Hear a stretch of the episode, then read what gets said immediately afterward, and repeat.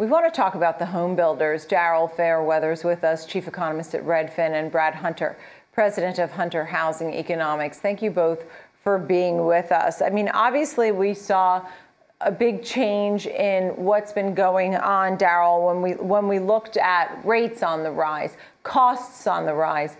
Um, we knew big demand during the pandemic. Now what, Daryl? I think we'll continue to see more new construction. There are just so few existing homes for sale, and building permits were already up in December. So those homes will come online, but it is looking less optimistic long term. If mortgage rates increase to above 4%, builders are going to start scaling back. Buyers are going to get nervous that by the time the home is built, that it'll be much more expensive because there'll be a higher mortgage rate. So higher interest rates, higher inflation, that could all slow down new building. And you know, I was watching the um, home builders index, which soared 50% in 2021. Brad, only um, at, compared to the jump in 27% for the S&P, so really outpaced the S&P. But then we saw the turnaround where it accelerated to the downside more than the major market averages. So do you continue to expect to see volatility in this market for home builders in particular?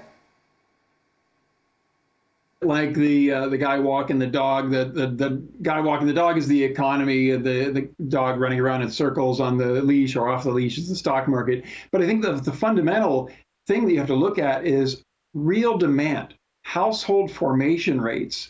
You know, they're going to probably slow down a little bit from where they are right now. But even if they're 1.3, 1.4 million on an average basis going forward, you add in 300,000 or so units of replacement demand, and you get total demand already of 1.6, 1.7 million a year, not counting second home demand. So we are still chasing demand. And what's going to happen with affordability is uh, inflation is driving up interest rates. That's inevitable. Uh, so what's going to happen is we're going to see more people uh, opting to rent single family homes. And that's why the built for rent trend is so powerful and it's really helping a lot of young starter families to be able to get into a single family home and i think that will continue to do so over the next few years.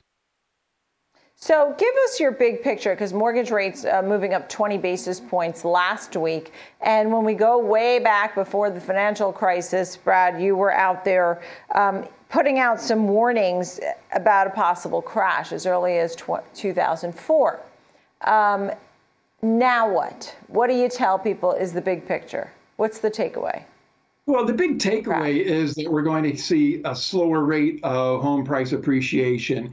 We're going to probably see appreciation of 6 to 7% this year, which is down from nearly 20%.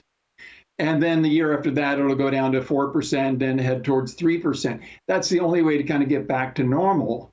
But even with that, we're going to still see pressure on affordability because interest rates are going to start to go up more. They've already started to go up. When you first see interest rates go higher, you actually get a surge of housing demand as people try to beat further increases in in the mortgage rates. But I think that ultimately, over the next couple of years, we're going to start to see a tapering of for sale single family demand, along with that increase in rental housing demand. That's that's part of the whole built for rent trend.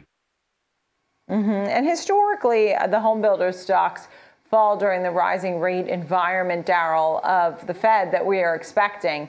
And so when you look forward, while there's still a lot of demand, few, not that many homes, they're adjusting homes to be more attractive for the folks that want them, whether it's a smaller home, a rental home, you know, really adjusting what it is that they put out there for people.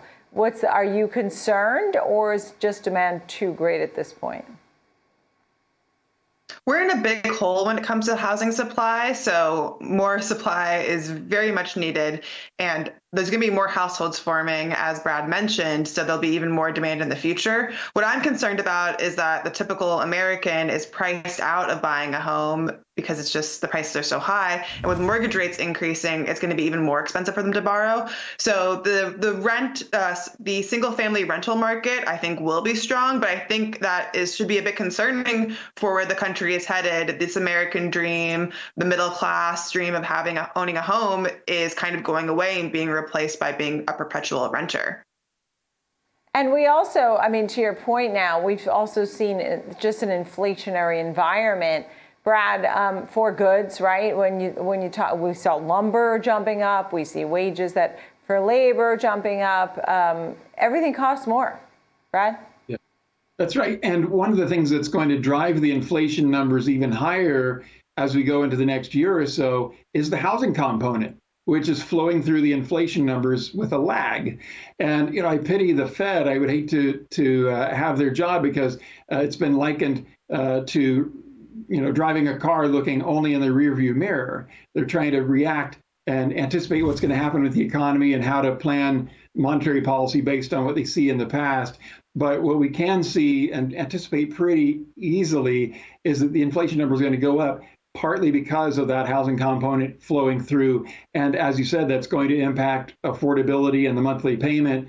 And you know, the fact of the matter is that the for sale home builders have not during this whole cycle really uh, focused their attention heavily on the needs of starter families. And so the you know mm-hmm. the built for rent industry is kind of stepping into a void that was yeah. not being filled. They're not replacing the home builders. The home builders weren't there right. except for D.R. Horton and you know KB to an extent and some smaller builders, but but the, the vast majority of the home construction has not served the starter families. Happy to see you both. Uh, certainly a hot topic for 2022. I had to review the year there in my mind. Um, because we've seen such great demand during the pandemic. Wonderful to see you both. Daryl and Brad, thank you. Daryl Fairweather of Redfin and Brad Hunter Hunter Housing Economics. Thank you both for joining us here on the watch list today, looking at housing, home builder.